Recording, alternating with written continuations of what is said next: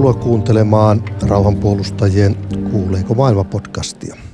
Tällä kertaa meillä on aiheena Rosava tai Pohjois-Syyrian autonominen alue. Ja meillä on vieraana tällä Tampereelta kansalaisaktiivisti Marko Ulvila, joka vieraili Rosavassa tuossa viime vuoden lokakuun lopulla muutaman viikon ajan. Tervetuloa Marko. Terve, terve. Kiitos kutsusta. Joo, ehkä meidän ensiksi voitaisiin aloittaa siitä, onkohan kaikille kuulijoille tuttu tämä Rosava, että mitä, mitä se tarkoitetaan tällä Rosavalla? Hmm. Varmaan moni on kuullut ehkä nimen, mutta, mutta hyvä kerrata. Eli täällä Syyrian koillisessa osassa ja osittain vähän lännempänäkin on, on tota ollut vuodesta 12 itsehallintoaluetta, tällä hetkellä käsittää melkein neljä miljoonan ihmisen väestön, josta noin puolet on kurdeja, puolet arabeja ja sitten paljon muita, muita kansallisuuksia, joka tota, sai, on saanut tässä Syyrian sisällissodassa tämmöisen oman paikkansa, jossa tota, toteutetaan tämmöistä hyvin tasa-arvoon ja, ja demokratiaan pyrkivää tota, yhteiskuntamallia. Joo, eli puhutaan nyt alueesta, joka ei ole Syyrian hallituksen hallinnassa, vaan, vaan on autonominen alue, joka syntyi Syyrian sisällissodan tuiskeessa, voisiko sanoa näin. Joo, ja silleen yksi tärkeä pointti on, että, että he eivät ole separatisteja, että he eivät halua omaa itsenäistä niin kuin maata siihen, vaan, vaan olla osa Syyriaa, mutta vain niin kuin osa demokraattista Syyriaa, jossa kaikilla kansalli, kansallisuuksilla ja naisilla ja, ja, ja muutenkin ikään kuin, no, ihmisryhmillä on, on tota, tasa-arvoinen asema. Joo, ja tuota, tuolla on 12 jälkeen, että aluehan oli huomattavan laaja mutta että aluksi, mutta että sitten Turkkihan on hyökännyt alueelle ja vallannut osittain alueita, voisiko sanoa omaan hallintaansa tai näiden ä, Syyrian ä, kapinallisten ja heidän yhteishallinnon alaiseksi. Mm. Joo, että siellä on ne rajalinjat, hallinta-alueiden rajalinjat siirtynyt, että iso, iso työ, jota kansainvälisesti niin kuin monet maat Suomi mukaan lukien tuki oli, oli tämän ISISin kaataminen. Ja, tota, ja sitten juuri kun siinä oli, oli tämä itsehallintoalueen sotavoimat ja siviilihallinto myös onnistunut, niin Turkki lähti sitten hyökkäämään sitä vastaan ja miehitti 2018 tota, lännestä tässä luoteisnurkasta Afrinin alueen ja sitten 2019 tämmöisen Serekanien alueen. Ja, ja se on Turkki käynyt edelleen hyvin samantapaista sotaa, miehityssotaa kuin mitä, tai periaat, perusteltaan samaa, mitä Venäjä käy Ukrainassa. Mutta Turkki on NATO-maa ja lännen liittolainen, niin, niin sitä vähän moititaan, mutta, mutta ei varsinaisesti yritä estää tai vaatia sitä lopettamaan ja vetäytymään näiltä miehittämiltään alueelta. Joo, ja tämä Turkin operaatio oli varsin erikoisella tavalla nimetty, Olivin lehvä ikään kuin tämmöisen rauhanoperaationa, jossa kuitenkin niin. hyvin julma sodankäynti. Mutta ilmeisesti nämä Rosavan hallinnon ja tota, mm, Turkin väliset konfliktit jatkuvat huolimatta siitä, että me ei juurikaan tästä kuulla. Joo, että kesällä, vaikka se toukokuussa Erdogan ilmoitti uudesta hyökkäysaikeesta, mutta onneksi sitä ei ole niin kuin maa, maasotana aloitettu, mutta se mitä Turkki tekee siellä, siitäkin enemmän on ilmahyökkäyksiä ja murhaiskuja lennäkeillä, jossa oli pieni uutinen, että vuoden kahden ekan viikon aikana sata ihmistä Turkki surmasi drooni-iskuilla ja, ja ilmapommituksilla, tai ehkä ennen kaikkea niillä drooneilla. Niin, tota, niin se tietysti niin kuin aiheuttaa hir- hirveätä tuskaa siellä ihmisten keskuudessa, että kaikki tai moni pelkää, että voi tulla tämmöisen iskun tota, surmaamaksi ja, ja silleen vaikeuttaa arkea. Ja mikäli oikein on ymmärtänyt, vaikka suomalaismedia ei näistä ole kertonutkaan, että aika pitkälle nämä uhrit ei ole mitenkään sotilaallisia, vaan että ollaan ikään kuin äh, yritetty myös näitä hallinnon eri tasoisia virkamiehiä, siviilivirkamiehiä äh, niin kuin maalittaa. Niin, kyllä siellä on molempia, et, et, mutta paljon, paljon on surmattu ihan siviilihallinnon johtajia ja, tota, ja sitten tietysti sivullisia täysin, täysin tota, jolla ei mitään roolia hallinnossa sen paljon siviili kuin sun sotilaspuolellakaan. Öö, mutta edelleen se, myös on se huoli, että Turkki Turkki sitten aloittaa sen maasodan, mutta mut, mut jos sen maanjärjestyksen jälkeen nyt kaikki toivoo, että tulisi vähän rauhallisempaa, tai että nämä hyökkäykset, hyökkäykset ainakin taukaisivat, mutta, mutta ei ne ole loppunut. Edelleen Turkki on iskenyt näillä lennäkkiiskuilla, murhannut siellä ihmisiä. No mutta sitten jotenkin hämmästyttää se, että NATO-maa Turkki samaan aikaan kuin kuitenkin tämän Rosavan hallinto on ollut Yhdysvaltain tärkein liittolainen silloin, kun ISISiä ajettiin pois Syyriasta ja itse asiassa tällä hetkellä hän taidetaan tämä itsehallintoalue ulottua sinne Rakkaan, joka oli mm. aikoinaan ISISin pääkaupunki, voisi sanoa Kyllä. näin. Joo, että siinä kaksi liittolaista on, on käytännössä niin kuin eri puolilla rintamalinjaa ja tietysti Yhdysvallat ei nykyään hirveästi osallistu taisteluihin oman työsuojelulainsäädäntönsä vuoksi, että sotilaita ei saa laittaa vaaraan. Mutta tota, se Yhdysvaltojen tuki edelleen tälle, tälle itsehallinnolle ja sen, sen sotavoimille on todella merkittävä, semmoista 100-150 miljoonaa dollaria vuodessa. Ja jos kat, miettii tätä, että mitä Turkki Suomelta ja Ruotsilta pyytää, niin sehän on ihan eri mittaluokan asia. Suomi ja Ruotsi ei koskaan, koskaan tuntuvasti, että Ruotsi vähän ja Suomi ei ollenkaan tätä itsehallintoaluetta. Mutta se, mitä Turkki halusi siihen kesäkuun yhteisymmärryspöytäkirjaankin oli kirjaus, että Suomi ja Ruotsi ei tukisi YPG eikä tätä sota, sotavoimia tai PYD, eli tätä valtapuoluetta siellä. No voidaan tästäkin lähteä Suomen rooliin sitten, että onko Suomella ollut mitään roolia tai yhteyttä ikään kuin tähän Rosavan hallintoon ja onko tämä niin yhteisymmärrysasiakirja muuttanut tilannetta Suomen osalta? No aika ohutta se on, että Suomi on osa tässä ISISin vastaisessa maailmanlaajuisessa liittoutumassa Global Coalitionissa, mutta niin on myös Turkki, mutta käytännössä Yhdysvallat ja sitten ehkä vähän Ranska ja vähän Britannia on siinä, siinä ne merkittävät toimijat. Ja tota, että humanitaarista apua Suomi on toki Syyriaan paljon suunnannut, mutta enimmäkseen sellaisia kanavia pitkin, jotka, joissa Turkilla on sananvalta niin kuin YK tai Asadilla jommalla kummalla, niin sitä on hyvin vähän mennyt tuonne tonne itsehallinnon alueelle. Mutta sitten tämä Al-Holin suomalais niin kun vangit käytännössä, nämä äidit ja lapset, niin, tota, niin sitten sai Suomen asioimaan tämän itsehallinnon kanssa ja – ja, mutta se on ollut lähinnä näitä kotiuttamis niin konsulihommia sitten, mitä Suomi on siellä tehnyt. Joo, ja nythän tosiaankin Syyriakin on jotenkin pienen viiveen jälkeen päässyt kuitenkin uutisiin tästä ikään kuin tämän maanjärjestyksen jäljiltä, että aluksihan, ja oli aika erikoista mielestäni se, että presidentti Niinistökin vain lähetti surunvalittelut Turkkiin, mutta mm. ei Syyriaan tai, tai mm. Rosavan itsehallintoalueelle mm. joka oli tietysti ehkä hieman erikoinen teko. Ja nythän näyttää hyvin epäselvältä tämä tilanne suomalaista lehdistöä seuraamalla, että kuka estää ja tota, avustusten pääsyn tuonne Syyrian puolelle. Että, tiedätkö, mikä tilanne on Rosavan suhteen tämän mm. maanjäristyksen osalta? Joo, olen sitä seurannut. Niin Rosavassa onneksi ei tätä näitä suoria tuhoja tapahtunut siellä niin kuin pääalueilla, mutta, mutta siellä lännessä on myös muutamia tämmöisiä, voisi sanoa taskuja, kurdi, kurdienemmistöisiä paikkoja, joita tämä itsehallinto mielellään avustaa Afrinissa ja, ja Alepossa ja, ja Shebassa.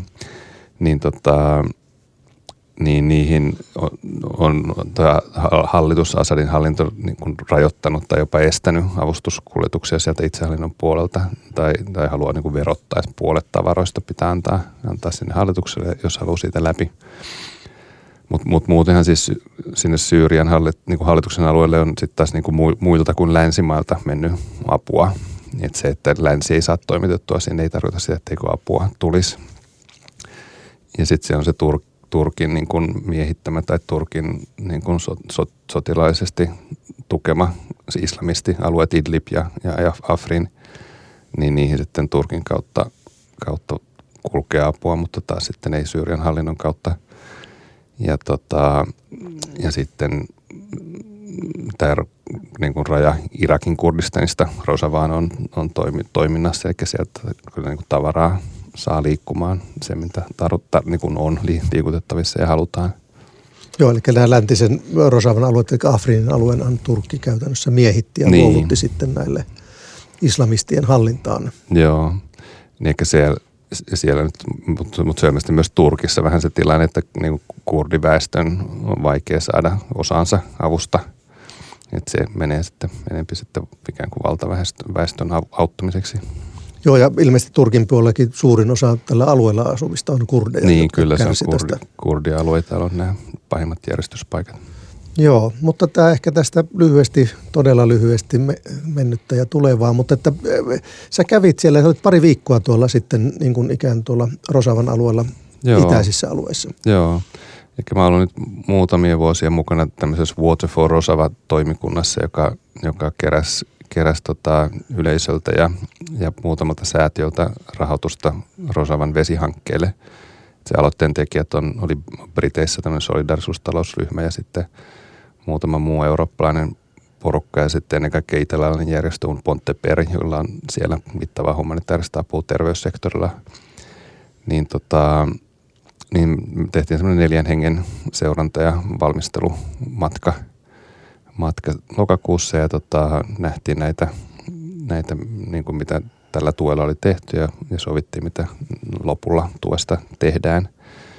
Ja tietysti niin kuin tutustuttiin niin kuin yhteiskuntaa laajasti kulttuuri, kulttuuriväkeen ja tiedeväkeen ja, ja, tota, ja levitetään nyt ikään kuin sanaa just, että miten siellä voi toimia. Että siellä voi kyllä toimia tota, varsin hyvin, kun vaan tietää sitten oikeat tavat.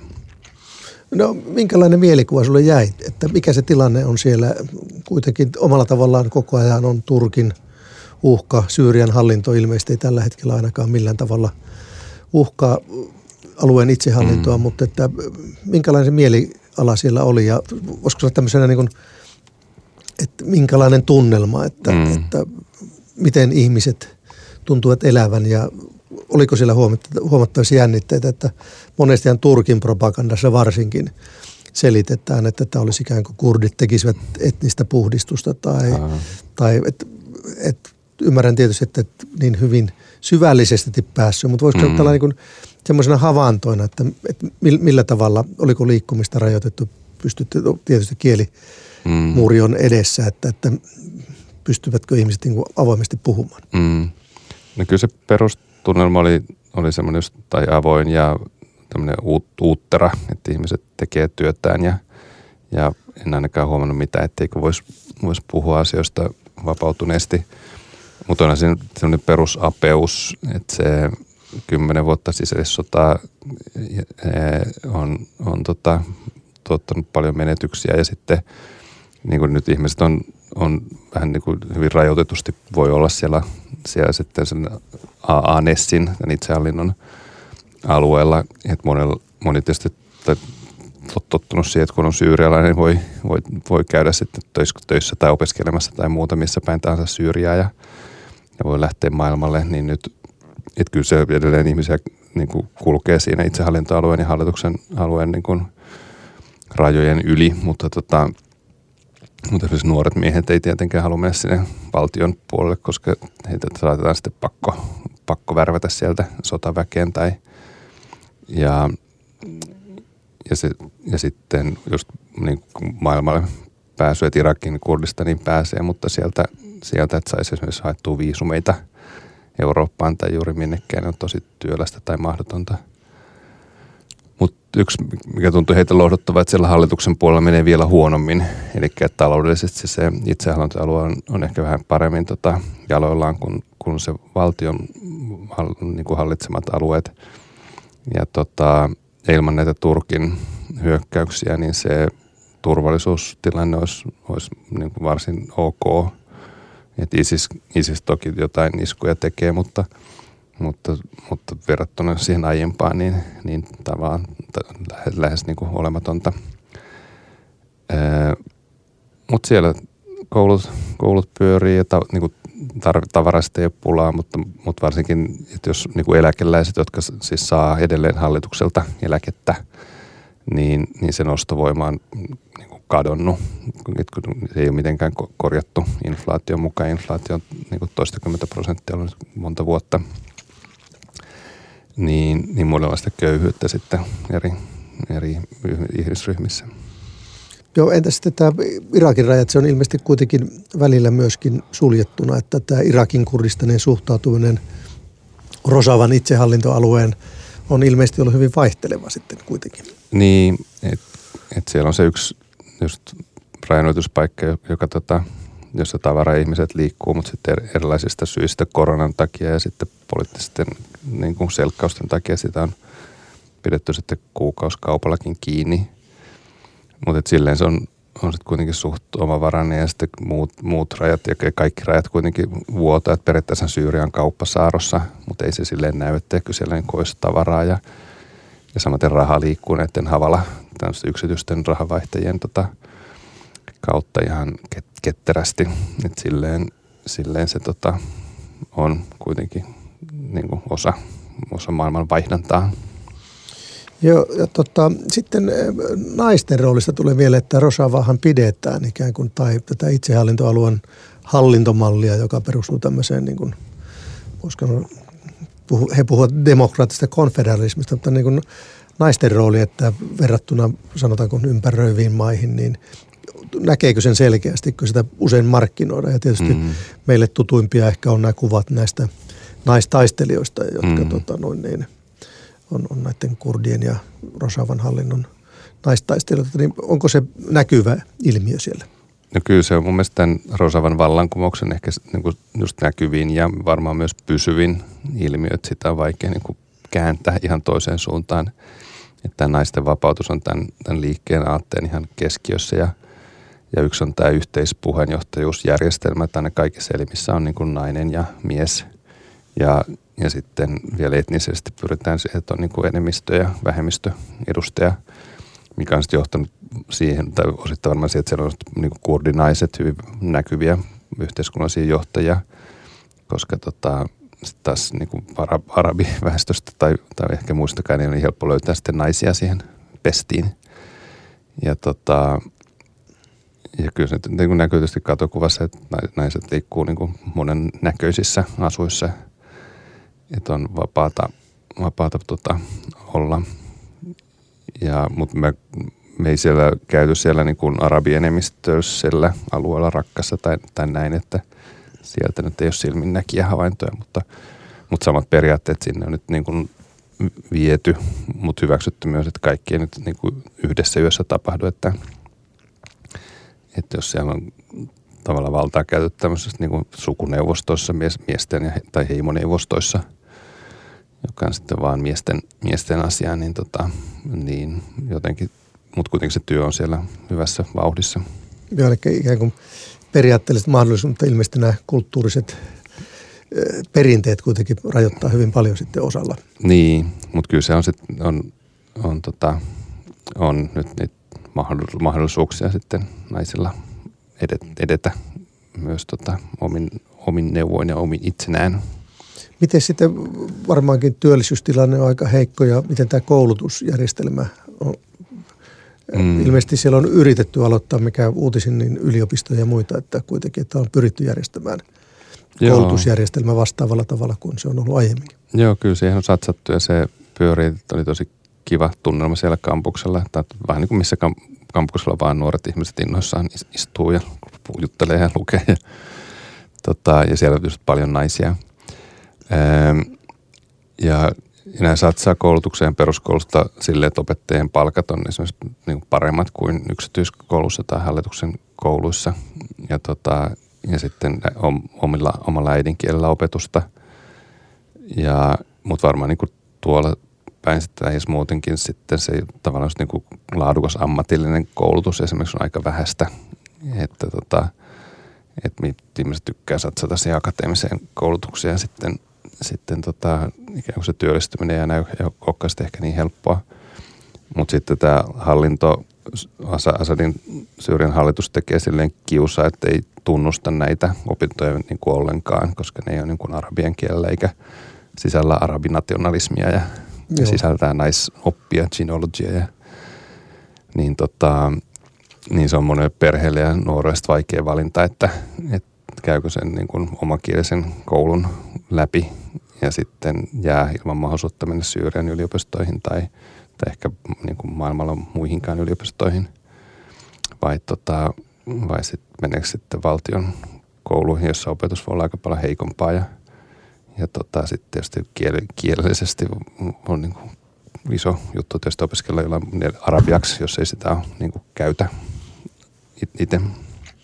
No sitten sulla oli kuitenkin varmaan kohtaamisia niin sanottujen tavallisten ihmisten kanssa, että ikään kuin pääsit keskustelemaan myös, että mitkä heidän ikään kuin tulevaisuuden näkymät tai niin kuin mielialat siellä perheiden sisällä ja niin edelleen, että voisit varmaan jo, joitain esimerkkejä sanoa, mm. että minkä tyyppisiä ihmiskohtaloita Joo. tapasit?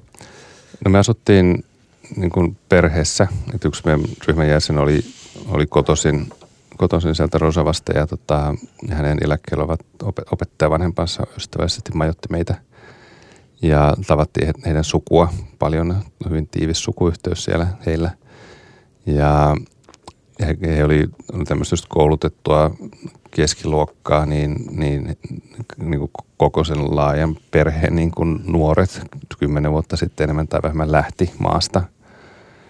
Ja, ja se, siitä tuli tuli, tai se tuli useamman kerran puheeksi ja, ja avasi sen näkökulmasta, että, että taloudellisesti se on heille niin kuin, pitänyt heidät niin kuin, hengissä, että sieltä nämä, nämä nuoret aikuiset lähettää sitten heille, heille rahaa, että saa ruo, ruo, ruoan ja muut hankittua.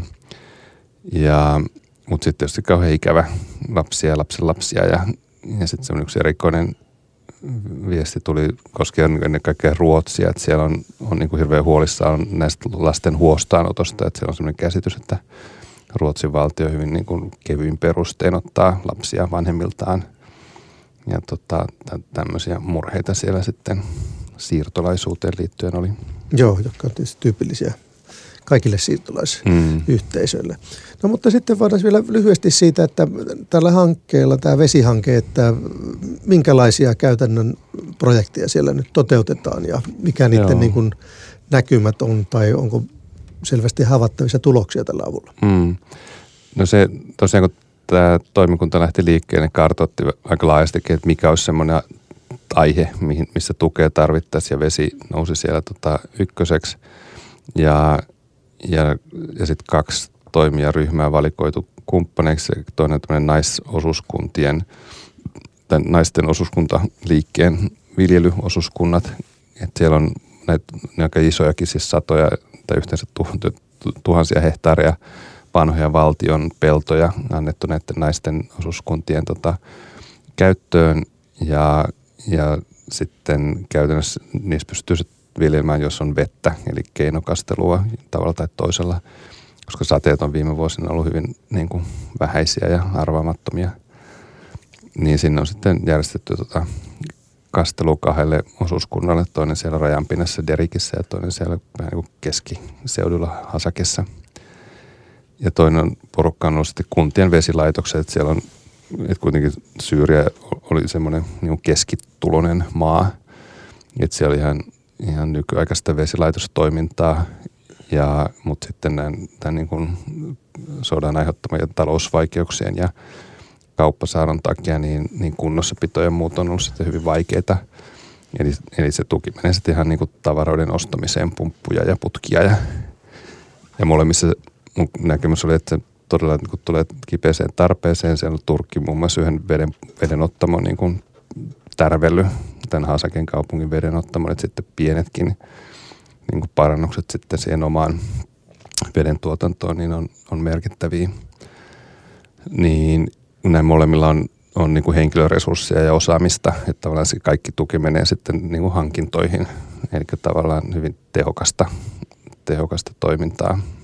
Eli tämmöistä asiantuntija-apua siellä ei välttämättä niinkään tarvita, vaan että ikään kuin mahdollistaa heidän asiantuntemuksen hyväksikäyttöön. Niin, kyllä. Että kyllä teillä on hyvin osaamista ja ihmisiä, jotka voi tehdä, mutta vaan puuttuu resursseja hankkia niitä, niitä pumppuja ja putkia ja, ja muita tarvikkeita. Joo. No palataan nyt sitten vielä tähän, kun olet palannut takaisin kotisuomeen, että miltä nyt tuntuu sitten tämä Suomen, että Suomessahan ei juurikaan puhuta ja onko merkkejä siitä vai onko tämä nykyinen sopimus Turkin kanssa ikään kuin, voisiko sanoa, jäädyttänyt suhteet. Täällähän aiemmin kävi paljon mm-hmm. Rosavan itsehallinnon ihmisiä myös vierailulla Suomessa ja tapasivat Joo. ulkoministeriön virkamiehiä, mutta mm-hmm. onko ikään kuin yhteys katkenut tai onko sulla tietoa, että onko Suomi muulla tavoin mm-hmm. yhteydessä alueen hallintoon tai osapuoliin siellä, paitsi nyt sitten tietysti tämän Alholin mm. suomalaisäitien ja lasten osalta. Niin. Ja kyllä se valitettavasti kävi niin, että kun Turkki tämän NATO-hakemuksen myötä sai Suomesta sitten vielä kovemman niskalenkin kuin ennen, niin, niin tämä, tämä tuki, tuki tuonne alueella on myös tämä symbolinen tuki, että ministeri tapaisi näitä poliittisia johtajia, on tota, valitettavasti päättynyt. Tietyllä tavalla Suomi on kääntänyt, kääntänyt selkänsä tälle Rosavan, Rosavan edistykselliselle tota, itsehallinnolle. Ja silleen se on kauhean ristiriita, että meillä on siis naisten oikeudet on niin kehityspolitiikan tavalla ykkösaihe ollut nyt pitkään, niin että siellä olisi niin todella vahva naisliike ja, ja yhteiskunta, joka haluaa todellakin sen naisen, naisten ja tyttöjen asemaa parantaa, niin sitten vaan siksi, että Turkki ei tykkää, niin sitten sitä ei tueta symbolisesti eikä taloudellisesti. Että on tämä todella, todella pettymys ja Ruotsissa vähän, tietysti tämän nykyhallituksen kanssa vielä enemmän se demarihallitus hyvin näkyvästi tuki tätä itsehallintoa ja myös kanavoi sinne semmoisen miljoona euron, euroa tukea, joka on varmasti jollain tuntuva, mutta sitten verrattuna tuohon Yhdysvaltojen 100-200 miljoonaa, niin aika pientä. Et toivoisin, että tähän asiaan jotenkin poistuisi, tai tämä Turkin niskalenkki Suomesta ja Ruotsista, ja voitaisiin taas ikään kuin tota, pohjoismaisia tavoitteita ajavaa porukkaa Pohjois-Syyriassa taas tukee. Itse tietysti hämmästytti myöskin tämä yhteisymmärrysasiakirja siinä mielessä, että nyt ikään kuin puhuttiin muiden yli. Eli että ei millään tavalla pyritty verifioimaan. Ja ehkä viimeisenä esimerkkinä tuli tämä Mika Aaltolan kuuluisa Turkin vierailu, jossa hän kahden päivän jälkeen tavattuaan turkkilaisia ikään kuin – implementoi, mitä turkkilaiset tai Turkki miettii, toki tietysti sen hallituksen, mutta että kun perinteisesti, jos ajatellaan, että suomalainen ministeri kävisi Venäjällä tai Kiinassa tai muuta, me olemme aina kysymässä, että nostitteko esiin mm. ihmisoikeuskysymykset, niin mm. näitä ei nyt sitten ollut ja ikään kuin nyt nämä osapuolet, jotka Turkki on leimannut terroristeiksi, PKK nyt on edelleen EU-terroristilistalla, mutta myös nämä kurdiorganisaatiot, niin – me ikään kuin otettiin se annettuna ja katkaistiin ilmeisesti kaikki suhteen näihin mm. toiseen osapuoleen. Niin ja se on tosi outo, kun sitä PYD-puoluehan on, on esimerkiksi sosialistisen internationaalin jäsen, eli Suomen demareiden sisarpuolue. Ja Ruots, no Ruotsin demarit ei ole siinä enää mukana, mutta kuitenkin, että meidän kaksi demarihallitusta niin kuin ilmoittaa, että he eivät tue sisarpuoluettaan, niin onhan se tosi, tosi nolo, nolo paperi. Ja ja sitten kun just media ja analyytikot ei edes hahmota, että se paperi ei liity oikeastaan mitenkään Suomeen eikä Ruotsiin, vaan tähän Yhdysvaltojen tukeen. Eli Turkki haluaisi, että Yhdysvallat lopettaa tämän tota, sotilaallisen ja jälleenrakennustuen sinne, sinne Rosavaan ja Aanesiin Nessille ja nyt niin kuin kiristää tällä Suomen Ruotsin ratifioinnilla. Ja toisaalta haluaa Yhdysvalloilta myös niin kuin uusia tehokkaampia aseita. että me tietysti kuvitellaan, että me ollaan nyt tärkeitä, mutta oikeasti Yhdysvallat on se, mistä tässä koko ajan puhutaan, kun Turkki estää ratifiointia. No tässä on aika yllättävää, että näin perinteisesti, että nyt voidaan sanoa, että se USA on siellä hyvis mm. ja Suomi on sitten liittouttunut pahisten kanssa, Ruotsin kanssa niin. ikään kuin tässä kysymyksessä. Voidaanko tämä näin karkeasti ottaen tulkita? No geopolitiikassa on, on tota, tämmöisiä, tämmöisiä hyvin epäpuhia liittoumia – ja sitten se, että miksi Yhdysvallat on siellä niin aktiivinen, taas liittyy Iraniin, että koska Irani on niin suuri pahis, niin Yhdysvallat haluaa estää Iranin pääsyn niin kuin välimerelle ystävällisten niin kuin Irakin ja ystävällisen Syyrian kautta. Ja, tota, ja sitten taas Iran estää Turkin hyökkäämistä Syyriaan. ja Venäjä siellä, siellä sitten tekee omaa työtään. Että siitä, mitä toivoisi ennen kaikkea, että syyrialaiset saisi vihdoin niin itse ratkoa ongelmia ja päättää asioista. Että se on tosi sisällissota on niin paljon syntynyt ulkopuolisista just vaikutteista ja vallan, vallankäytöstä ja, ja, ja ollut suuri tragedia Syyrialle, vähän niin kuin Ukrainassa tällä hetkellä suuri tragedia ukrainalaisille, kun maailmanpoliittinen vääntö sattuu heidän tota, alueellaan. Joo. Ja se tietysti hämmästyttää, että, että näistä arvoista, mitä me väitämme puolustavamme, demokratia, naisten oikeudet ja niin edelleen, jos joku yrittää sitä toteuttaa, niin sen jälkeen me käännetään ikään kuin selkämme ja kaiken lisäksi tämä, etteivät uhkaa sinällänsä. Käytännössä eivät ole uhanneet minkään muun mm. ikään kuin pyrkimyksiä. Mm. Joo, mutta on, Turkki on iso kauppa, kauppamaa ja, ja sitten NATO-maa ja, ja tota, että silleen Suomi on on sitä valitettavasti mielistely ja nyt on niin kuin niskalenkin uhrina. Joo, ei mitään. Mä kiitän Marko Ulvila.